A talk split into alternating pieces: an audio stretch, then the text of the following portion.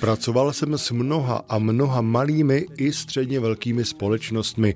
A často zaznívá argument, že sbírání ESG dat je příliš složité, představuje příliš velké transakční náklady, je s tím spojená nadměrná byrokracie a není na to čas. A při troše vedení to není vůbec žádný problém. Dnes totiž existují velmi, velmi jednoduché digitalizované platformy, které vám umožní ve velmi krátkém čase zachytit zásadní data, která opravdu potřebujete a využijete.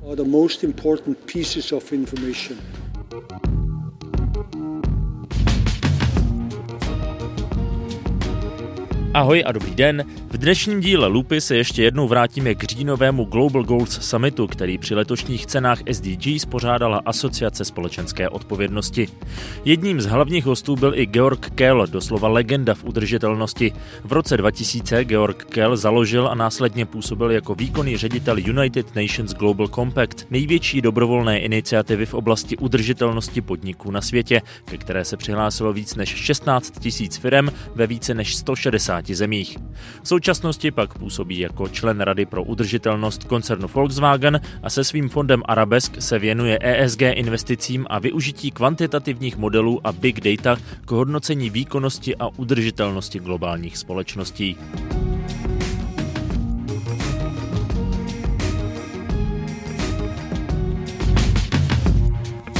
Na Global Goals Summitu Georg Kelm vystoupil jako řečník. Využil jsem této příležitosti a v rozhovoru pro podcast Lupa přímo na Global Goals Summitu v budově Národního muzea jsem se ho zeptal třeba na to, jaká data ho u firm nejvíc zajímají, nebo jak moc ESG rating skutečně odráží kvalitu vedení firmy. Připomenu, že podcast Lupa natáčíme právě ve spolupráci s Asociací společenské odpovědnosti, která pořádá ceny SDGs a taky s Cira Advisory, poradenskou společností v oblasti udržitelnosti a cirkulární ekonomiky. Welcome to the podcast. Thank you for joining me here in, in National Museum. Great to be here. Wonderful. With, with Arabesk. Se svým fondem Arabesk aplikujete samoučící se kvantitativní modely na big data za účelem hodnocení výkonnosti a udržitelnosti globálně obchodovaných společností. Tohle jsem popravdě musel přečíst, protože bych to nejspíš nedokázal říct na první pokus. Co to tedy znamená? Protože, jak jsme se bavili před rozhovorem, téma ESG je tady v Česku na vzestupu. Společnosti si myslím začínají uvědomovat, že tento nefinanční reporting potřebují mít, aby mohli úzce spolupracovat s bankami bankami a podobně. Tak jaká data tedy využíváte a k čemu přesně? Well, first of all, uh... Uh, Nejdříve bych rád zdůraznil jednu důležitou věc. Z pohledu investorů mají faktory ESG, tedy faktory v oblasti životního prostředí, sociální oblasti a oblasti řízení, stále častěji zásadní význam pro oceňování. To znamená, že díky dalším údajům o ESG jste schopni lépe posoudit rizika a příležitosti. A to je do značné míry způsobeno změnami, kterými svět aktuálně prochází. Změna klimatu se stává významným tématem, dobré sociální chování se stává významným tématem. To vše má určité finanční důsledky. Svět ještě nezjistil, jak přesně tento vztah funguje. Co ale víme, je, že na faktorech ESG záleží. Jak už dlouho tvrdím, každý chápe, že dobré řízení firmy je nezbytným předpokladem obchodního úspěchu. Pokud jste v určitých oblastech špatní, jste úplatní, používáte korupční praktiky, špatně zacházíte se svými zaměstnanci nebo znečišťujete řeky a ovzduší a jednoho dne se na to přijde, pak budete trpět. Tohle všichni chápou, ale pochopit, jak můžete využít faktory ESG také k lepšímu posouzení příležitostí, to je poměrně nové. Co bych tedy rád zdůraznil je, že z finančního hlediska faktory ESG představují další zdroj informací pro lepší hodnocení společností a to jejich dlouhodobé i krátkodobé hodnoty. Uh, of the long-term value and short-term. A když mluvíme o příležitostech, tak jde o příležitost získat zajímavého finančního partnera. interesting financial partner. Exactly. And of course, uh, then the question you asked, which, what is it exactly we are measuring? Přesně tak. A samozřejmě si pak klademe otázku, co přesně měříme. Jedná se o poměrně velké množství velmi rozmanitých faktorů. Moje vlastní firma má několik stovek faktorů, které sledujeme a o kterých máme k dispozici data. Které z těchto faktorů si pak investoři ze svého pohledu zvolí jako relevantní, to necháváme na nich. Je zřejmé, že v současné době jsou na předních místech data o emisích a dále to, jak se korporace v oblasti emisí zlepšují. Například v sociální oblasti je pro společnosti stále důležitější, aby byly schopny prokázat, že mají zavedeny dobré zásady v oblasti lidských práv. Z politických důvodů se lidská práva stala téměř ideologickým tématem. V Německu, v Evropě i jinde se objevují zákony, které ukládají společnostem povinnost prokázat, že se ve svém dodavatelském řetězci nepodílejí na porušování lidských práv. A to můžete udělat jen když máte zavedený dobrý systém. Totéž platí pro korupční praktiky a dobrou zprávu nebo dobré řízení. Existuje tedy mnoho faktorů, které můžete sledovat. Společně vám pak poskytují docela dobrý obrázek o tom, jestli je společnost na správné cestě, jestli se zlepšuje nebo ne. A tyto dodatečné informace k základní analýze, která samozřejmě zůstává, jsou doplňujícím zdrojem informací. Zmínil jste, že získáváte obrovské množství dat a investoři si pak vybírají to, co je pro ně relevantní. Co je ale nejdůležitější z vašeho pohledu? Protože jsme zmínili například uhlíkovou stopu, to je určitě naléhavé téma z hlediska klimatických změn, ale je to také aktuálně nejvíc medializované téma. Tak co nejvíc zajímá vás? Uh, data. Yeah, first let me put in general terms. Nejprve to řeknu obecně. Hlavním problémem údajů o ESG je i dnes to, že stále neexistuje žádný globální standard. Víte, svět nenalezl reálnou schodu na tom, co jsou nejdůležitější ukazatele, na čem záleží. OSN vypracovala cíle udržitelného rozvoje. Těchto 17 cílů je ale natolik rozsáhlých, že je velmi těžké je rozdělit na jednotlivé obecně platné oblasti. Další komplikací je politická roztříštěnost dnešního světa v tom smyslu, že různé ekonomické bloky používají různé definice rámců oceňování. Evropa je v současné době v čele. Zavádí se taxonomie, standardy IFRS pro finanční komunitu. Ve Spojených státech amerických teď komise SEC navrhuje povinné zveřejňování klimatických rizik spadajících do Scope 1 a 2. A mimochodem na některých azijských trzích už burzy vyžadují zveřejnění základních informací. Podle některých zdrojů teď existuje na tři tisíce různých regulačních rámců, které předepisují ten či onen aspekt udržitelnosti a to má dopad na společnosti. K tomuto problému tedy přispívají i předpisy a to rostoucí mírou. Kromě toho bych řekl, že zájem investorů hodnotit rizika se v různých souvislostech značně liší a z velké části závisí na konkrétním průmyslovém odvětví. Například v USA máme známý rámec SASB, který se teď hodně používá a který udává, že různá odvětví mají různé profily udržitelnosti. Pokud jde o materiál a uhlíkovou stopu, je velký rozdíl v tom, jestli vyrábíte boty nebo auta. Můj osobní názor je obecně takový, že investoři se musí rozhodnout sami. Jsem přesvědčen, že klimatická agenda je skutečně onou velkou výzvou. Získat přehled o emisních datech v dodavatelském řetězci je tedy skutečně klíčové. Špatnou zprávou je, že řada firm zatím ani nedokáže změřit svou emisní stopu. Moje rada pro podnikovou sféru v dnešní době tedy zní, investujte do vlastní datové infrastruktury. A co je ještě důležitější, převezměte za tato data odpovědnost. V minulosti se totiž údaje o ESG zhromažďovaly každoročně na základě průzkumů. Zapisovaly se do nějakých Excelových tabulek a potom se odpovídalo na otázky a odpovědi ratingových agentur. Jakmile ratingové agentury zveřejnily výsledky, společnosti se snažily své hodnocení zlepšit. Jsem přesvědčen, že je opravdu důležité, aby podniky přijali aktivní odpovědnost za tato data, aby investovali do infrastruktury pro data o ESG a měli o těchto údajích skutečný přehled ze strategického a hodnotícího hlediska.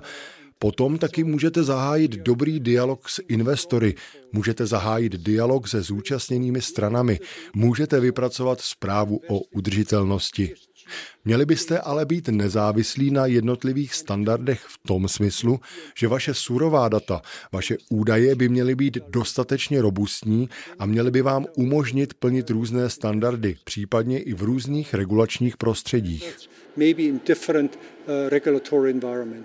Mluvíte o různých standardech. Je tedy dlouhodobým cílem mít, řekněme, jednu celosvětovou otevřenou databázi nějakého ratingu ESG?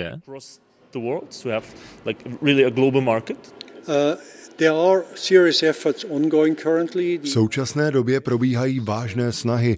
IFRS právě dokončuje globální základ pro standardy ESG. Brzy se o tom dozvíme více. Myslím, že první verze bude zveřejněna na nadcházející konferenci OSN o klimatu COP27 v Egyptě. Probíhají také různé další snahy o sjednocení standardů ESG. Ano, tyto snahy probíhají už mnoho let a mnoha z těchto pokusů jsem se účastnil. Moje osobní intuice mi říká, že pokud se bude politika pohybovat v různých prostorech, budeme mít i různé standardy.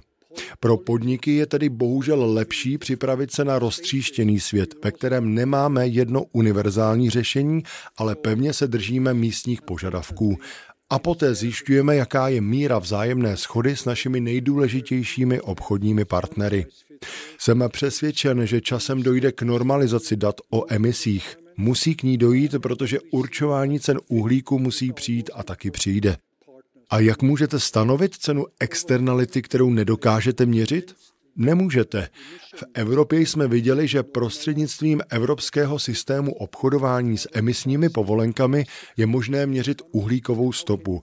To je možné v případě Scope 1 a Scope 2. Složitější je to v případě Scope 3, který se týká dodavatelského řetězce a spotřebitelů, tedy způsobu používání vašeho výrobku, ale i v tomto ohledu se daří dosahovat značného pokroku. Můj osobní odhad a preference jsou tedy takové, že další nejdůležitější fází musí být získání dokonalého přehledu o emisích. Getting a complete handle on emissions. Quick question. We're talking about these scope one, scope two companies, the big ones. Napadá mě rychlá otázka.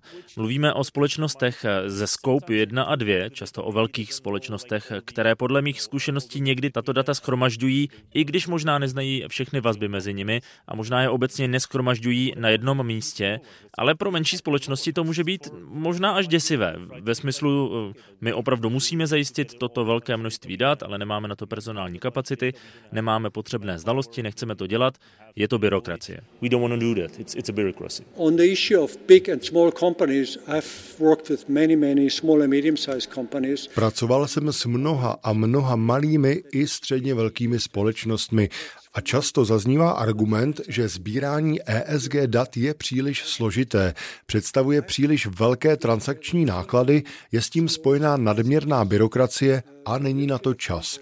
Spolupracoval jsem s mnoha generálními řediteli malých a středních podniků a při troše vedení to není vůbec žádný problém. Dnes totiž existují velmi, velmi jednoduché digitalizované platformy, jako je například ESG Book, který dala dohromady moje firma, který vám umožní ve velmi krátkém čase zachytit zásadní data, která opravdu potřebujete a využijete. Nemusíte se zabývat všemi podrobnými aspekty, ale přinejmenším vás upozorní na nejdůležitější údaje, jako je spotřeba vody, spotřeba energie, zdroje energie, smlouvy s pracovníky, složení zaměstnanců nebo praktiky v oblasti zprávy a řízení. Jde o zásadní otázky, které do značné míry souvisejí, a to musím znovu zdůraznit, s filozofií dobrého řízení. Současně tedy výkonným ředitelům malých a středních podniků slouží jako kompas ukazující směr k dobrému vedení firmy.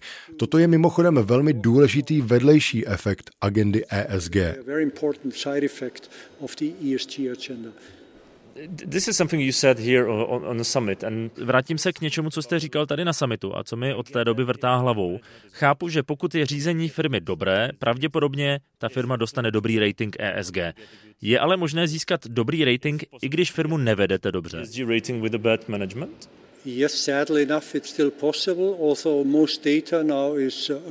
Ano, bohužel je to stále možné, i když většinu dat už zajišťují třetí strany. Ale jak už to tak v případě garance ze strany konzultantů bývá, data nemusí nutně podávat pravdivý obraz. Toto riziko tu je vždycky ve finančním světě i v obchodním světě. Neustále jsme svědky nových skandálů a ano, do jisté míry dochází k takzvanému greenwashingu. Poměrně hodně společností se samozřejmě snaží vytvářet o sobě velmi pozitivní obraz. Zpravidla proto až příliš optimisticky prezentují své klady, zatímco zápory poněkud přehlížejí. Je to jedno z témat, ale já ho nepovažuji za tak velký problém. Jak často říkám, pokud je to dobrovolné a pokud se to ubírá správným směrem, je to v pořádku. Samozřejmě není dobré, pokud je greenwashing příliš rozsáhlý, to se ale postupem času samo vyřeší. Někdy taky přirovnávám dobrovolná hnutí ESG k instituci manželství, kdy si lidé slibují věrnost, dokud je smrt nerozdělí. Ve skutečnosti to funguje, řekněme, v 50% případů.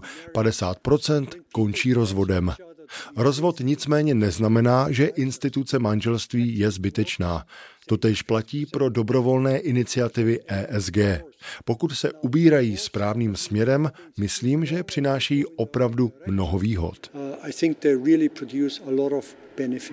So, platí tedy heslo fake it till you make it, tedy předstírej, dokud to nedokážeš. Exactly, something like this. And besides, there's another important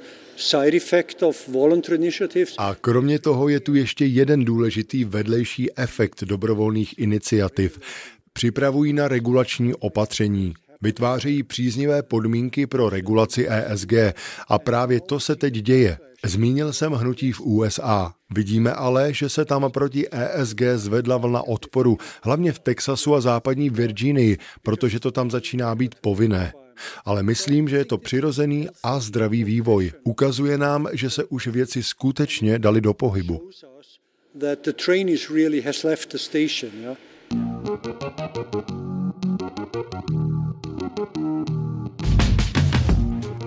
ESG Rating spustila poprvé v Česku i Asociace společenské odpovědnosti ve spolupráci s CEMS Master in International Management programem na Vysoké škole ekonomické.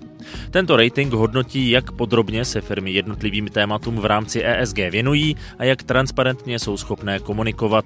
Mluvili jsme o něm v červnové lupě s Alicí Machovou ze společnosti Ernst Young a Ladislavem Tylem za CEMS program na VŠE. My to nevnímáme jenom jako užitek pro banky, pro to, aby firma mohla mohla získat eh, lepší výhody eh, na, na tomhle trhu, lepší financování, ale vlastně my to chceme zaměřit jakoby na venek vůči třeba zákazníkům té firmy, aby i ty si eh, jak si vybírali firmy, které jsou třeba víc zodpovědní na tom trhu, chovají se líp ke svým zaměstnancům a zároveň je to taky zajímavý nástroj pro employee branding, aby byli přitažlivější právě pro své zaměstnance. To znamená, je to přesně to, já to asi budu opakovat mm-hmm. často, ale není to jenom o tom, že ta firma je v černých číslech, že se jí daří, že investuje dál, ale ukáže potenciálním zaměstnancům mm-hmm. nebo partnerům, ano, my si tady vážíme těchto těch hodnot, tohle to dodržujeme a to partnerství s námi dává smysl. Přesně. Celý podcast si poslechněte na podcast loopa.cz nebo ve vaší oblíbené podcastové aplikaci. Asociace společenské odpovědnosti už zveřejnila i výsledky ESG ratingu. Mezi top oceněné firmy se zařadily třeba Albert, DPD nebo skupina ČES. Kompletní výsledky najdete na webu asociace, tedy společenskáodpovědnost.cz. Let's talk a bit about the, let's say, conversion from the... Pojďme si teď říct něco o přechodu od udržitelnosti a dobrého ratingu ESG k dobrému podnikání. V koncernu Volkswagen působíte jako člen Rady pro udržitelný rozvoj a tyto velké společnosti tedy znáte. Zejména u těchto velkých firm je vidět, že když jednáte udržitelně, snažíte se používat recyklované materiály a tak podobně, když se při podnikání zkrátka řídíte zásadami cirkulární ekonomiky, je to pro tu společnost přínosné. Existuje ale nějaké měřítko toho, jak moc to může být přínosné? Kolik můžete ušetřit tím, že budete jednat udržitelně? Acting uh, sustainably. On specific actions or measures, you can always do a cost-benefit analysis, which shows you how much it costs and what you gain out of it. U konkrétních akcí nebo opatření můžete vždy provést analýzu nákladů a přínosů, která vám ukáže, kolik vás to bude stát a co z toho budete mít. Obecně je obtížnější prokázat podnikatelskou životaschopnost z mikroekonomického hlediska. Celkově je ale jasné, že dekarbonizace a digitalizace jdou ruku v ruce, jsou součást inovací a přetvářejí obchodní model jako takový a vzhledem k současné krizové situaci, ve které se nacházíme, nejprve COVID, potom válka na Ukrajině, si svět také uvědomil citlivost dodavatelských řetězců a materiálů. Oběhové hospodářství tedy není jen otázkou krátkodobých ekonomických nákladů a přínosů, ale také otázkou dlouhodobé odolnosti. Když už jste zmínil příběh Volkswagenu, uvedu jeden příklad. Jedna z ceřiných společností Volkswagenu, Porsche, nedávno vstoupila na burzu. Výkonný ředitel Oliver Bloom, skvělý člověk, kladl velký důraz na strategii ESG. Při četných setkáních s investory před vstupem na burzu zjistil, že díky dobrému profilu ESG bylo ocenění vyšší. To znamená, že investoři, zejména ti dlouhodobí, se stále častěji dívají na podnik nejen z hlediska bezprostřední struktury cash flow, výnosů a nákladů, ale sledují také, jak dobře je společnost nastavena pro budoucnost. A protože všichni vědí, že vstupujeme do více dekarbonizovaného a digitalizovaného světa, čím dále se společnost vydá tímto inovačním směrem, ve kterém se propojuje udržitelnost a digitalizace, tím lepší je její pozice. Z hlediska oceňování ze strany investorů je obchodní motivace stále častěji dlouhodobé nastavení společnosti. A právě v tom, myslím, spočívá ona významná revoluce, která teď probíhá. Krátkodobě tedy stále můžete generovat zisk a zanechat za sebou spálenou zem, nepochybně. Je pak ale zřejmé, že nejste dobře nastaveni pro budoucnost. Také se pro vás zvyšuje riziko neočekávaného vývoje, protože zmíněný posun může nastat velmi rychle. Because the shift can happen pretty sudden. Tady v České republice máme zkušenost, a vy jste to taky zmínil, že se dá docela dobře měřit ten dílčí dopad, respektive dopad těch dílčích udržitelných řešení ve výrobě a podobně. Někdy ale narážíme na problém, že společnosti sice vědí, že můžou ušetřit peníze tím, že například omezí svou uhlíkovou stopu, ale není to pro ně příliš velká pobídka. Ty finanční úspory nejsou dostatečné, takže je to nepřesvědčí, aby to dělali ve větším měřítku.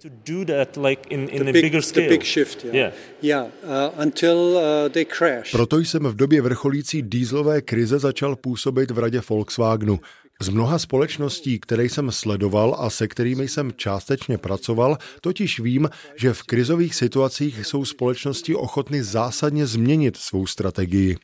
Jsou ochotny více investovat do inovací, více sázejí na budoucnost. Proto nikdy nepromarněte dobrou krizi. Z mého pohledu jde v podnikové sféře obecně o velký přechod od způsobu myšlení přetrvávajícího z průmyslové éry na myšlení vhodné pro budoucnost. A pokud se podíváte na podnikové funkce, zásadně se změnily. Na materiál se dříve pohlíželo jako na nákladový faktor, dnes jako na zdroj diferenciace. Ekologická stopa bývala externalitou a snažili jste se minimalizovat náklady s ní spojené. Teď chcete svůj marketing založit na tom, že jste lídrem v oblasti dekarbonizace. Dříve firmy chtěly a prosazovali, aby se nezaváděly nové regulace. Čím méně, tím lépe. Dneska volají potom, aby se tyto regulace upravily tak, aby odměňovaly jejich úsilí o dekarbonizaci. Jde tedy o velmi velký posun, a to nemluvím o přechodu od energie z fosilních paliv na obnovitelné zdroje.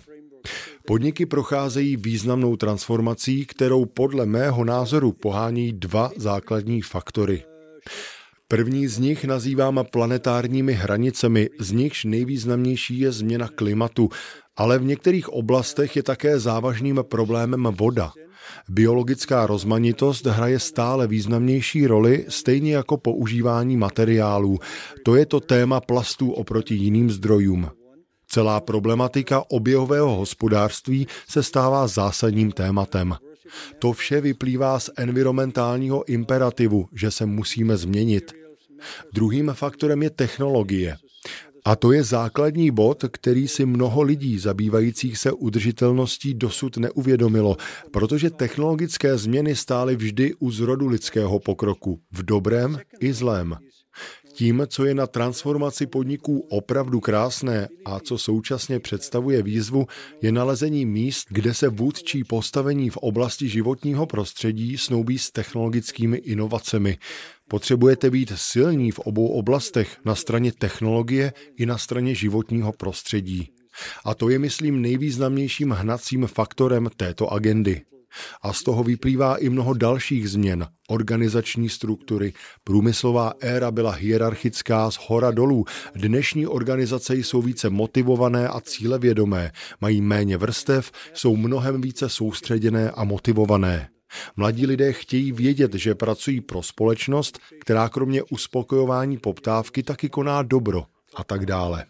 Jde tedy o velký posun. besides meeting demand and so forth. So it's a big shift as you said, like don't waste a good crisis. Řekl jste, nikdy nepromarněte dobrou krizi. Z mého pohledu už k posunu určitým způsobem došlo, a to i tady v Česku, protože společnosti se naučily nestarat se jen o ten neustálý růst a o to, aby stále více a více vydělávali. Během těchto posledních dvou krizí, tedy nejprve covidu a teď energetické krize, se podle mě naučili dbát na to, aby příliš neprodělávali a případně dosáhli vyrovnaného obchodního výsledku, což je dobré po naučení, protože ten neustálý růst i v rámci podnikatelské sféry není udržitelný.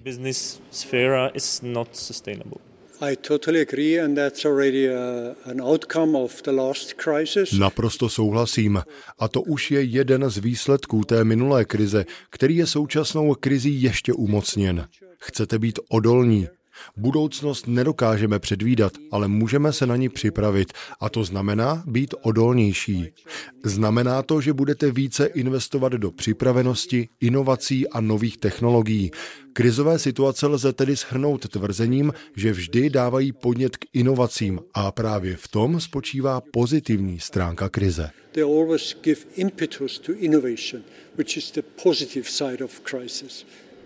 Thank you very much for the interview. Thank you for your time here in Prague. Uh, a whole week actually. I spent uh, three days vacation with my wife here. I really enjoy walking around here. It's a magical city. So hope to see you soon. Yes. Back Thank you very much. Thank you. To byla další lupa, tentokrát s váženým hostem Georgem Kellem. Příště se pro změnu zaměříme na iniciativu Giving Tuesday, jakousi protiváhu neudržitelného nákupního šílenství na Black Friday. A to s dalším z vítězů letošních cen SDGs. Vypravil jsem se totiž do domu svatého Josefa, první kliniky pro pacienty s roztroušenou sklerózou. Jak se zapojil do Giving Tuesday si poslechněte zase za týden, tentokrát klasicky ve středu na podcast loopa.cz nebo ve vaší oblíbené podcastové aplikaci. Do té doby se mějte krásně a žijte udržitelně.